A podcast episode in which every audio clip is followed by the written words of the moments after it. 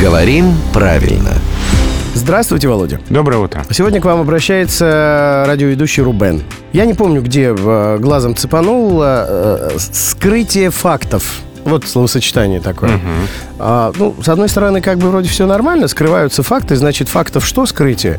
Но не сокрытие ли, Володь? Это смотря какой у вас документ. Угу. Если у вас официальный протокол, тогда... Это вряд ли, у меня не было.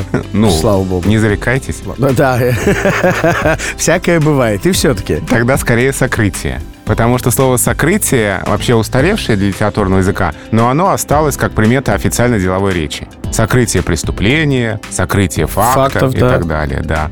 А нейтральное существительное от глагола «скрыть» — это скрытие. А что может быть скрытие чего? Если фактов сокрытие, там улик сокрытие, то скрытие чего? И сокрытие информации вроде говорят. Ну, скрытие факта тоже может быть, если у вас не протокол. Мгм, То есть по протоколу сокрытие, Да. в, э, в официальной речи, у да. обычных людей скрытие.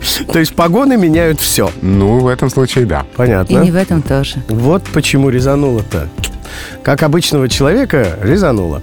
Это главный редактор «Грамотру» Владимир Пахомов. Не совсем обычный человек, потому что знает больше всех остальных. Рубрику «Говорим правильно». Слушайте каждое буднее утро в 7.50, 8.50 и в 9.50.